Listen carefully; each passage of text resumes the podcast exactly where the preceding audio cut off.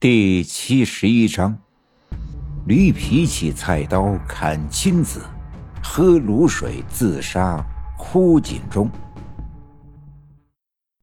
我那丢失在柳树沟几个月之久的魂魄，终于被我爷爷救了回来。在我奶奶烧化的一张引魂符的引领下，化成一缕烟，再次回到我的身体。我觉得一阵头晕。身子向后一仰，躺在炕上，再次呼呼的睡去。我们家院门外传来了一阵撕心裂肺的哭声，惊得左邻右舍的邻居们都纷纷点亮了灯，披上棉衣跑到院子外查看。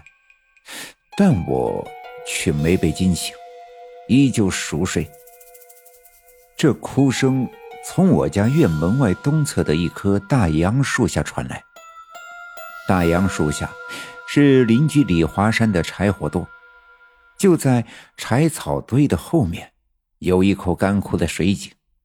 这口井是十几年前村里还是社会主义公社制的时候，李华山挖的，主要是为了给河道边上李华山的那一片小果树园浇水的。想当初，刘家镇成立了人民公社，所有的农民纷纷把自家耕地的牲畜和农具上交给公社，集体种地，集体分粮，提前实现共产主义。而只有这李华山，脾气倔强的像头驴子，任凭村干部磨破了嘴唇，踏破了门槛，苦口婆心的劝，也不肯加入公社。这李华山。别看脾气倔强，心里却有自己的小九九。李华山祖上便是做豆腐的豆腐匠，这手艺传了几代。李华山从解放前便在村子里开了一家豆腐坊，虽然谈不上发家致富，却也不愁吃穿，日子呀过得还算顺心。但要是加入了公社，那这些祖传的家伙都要上交，就连自己家门前那片开荒地里种的十几株果树也要充公，这肯定是不划算的。村里见苦劝无果，便开始来硬的，处处给这李华山施加压力，孤立排挤。但李华山的倔脾气却是软硬不吃。村里派一群游手好闲的年轻人。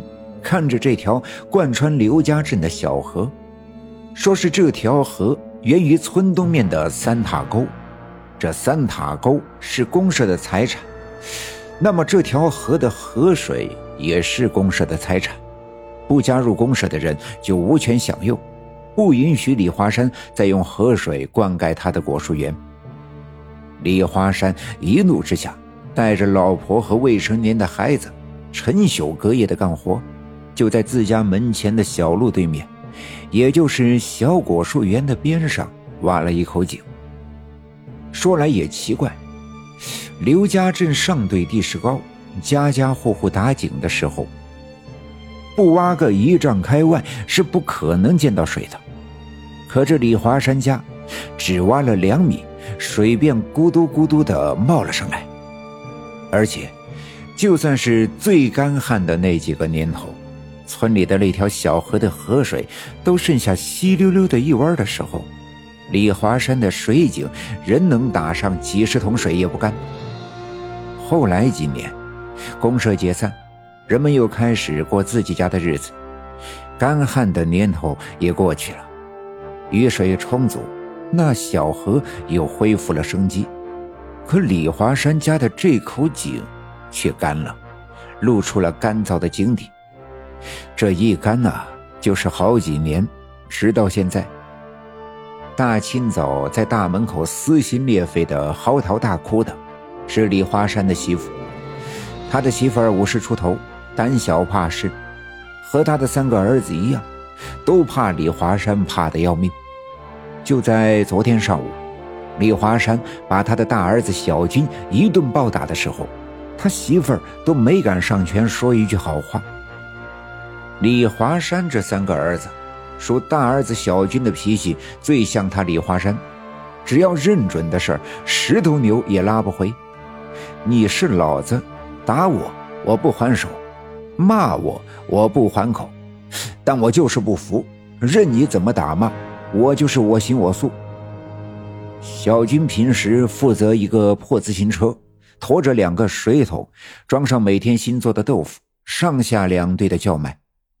人们都习惯每天天亮做饭前，等小军来的时候，煎上两块豆腐，要么拌上小葱大酱，要么放点白菜炖粉条炖上一碗。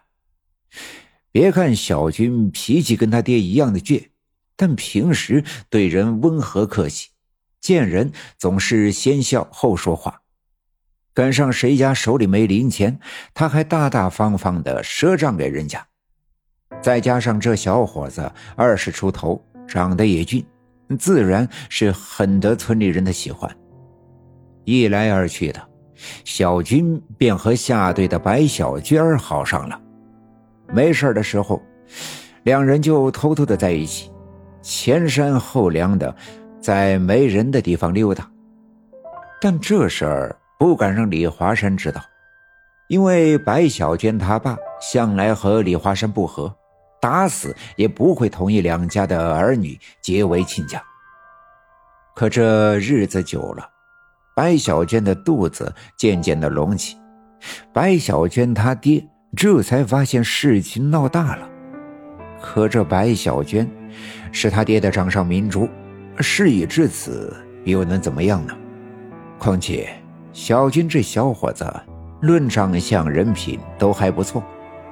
要不是跟李华山有点不和睦，其实这也算是女婿的最佳人选。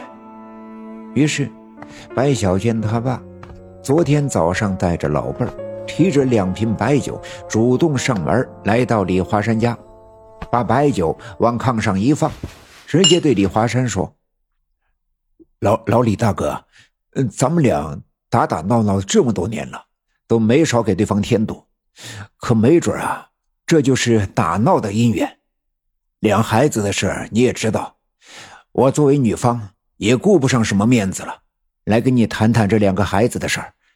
哎，都是为了两孩子，这事儿呀，我只能赞成，就看你的态度。咱们呀，就挑个日子，把这两孩子的事儿办了就得了。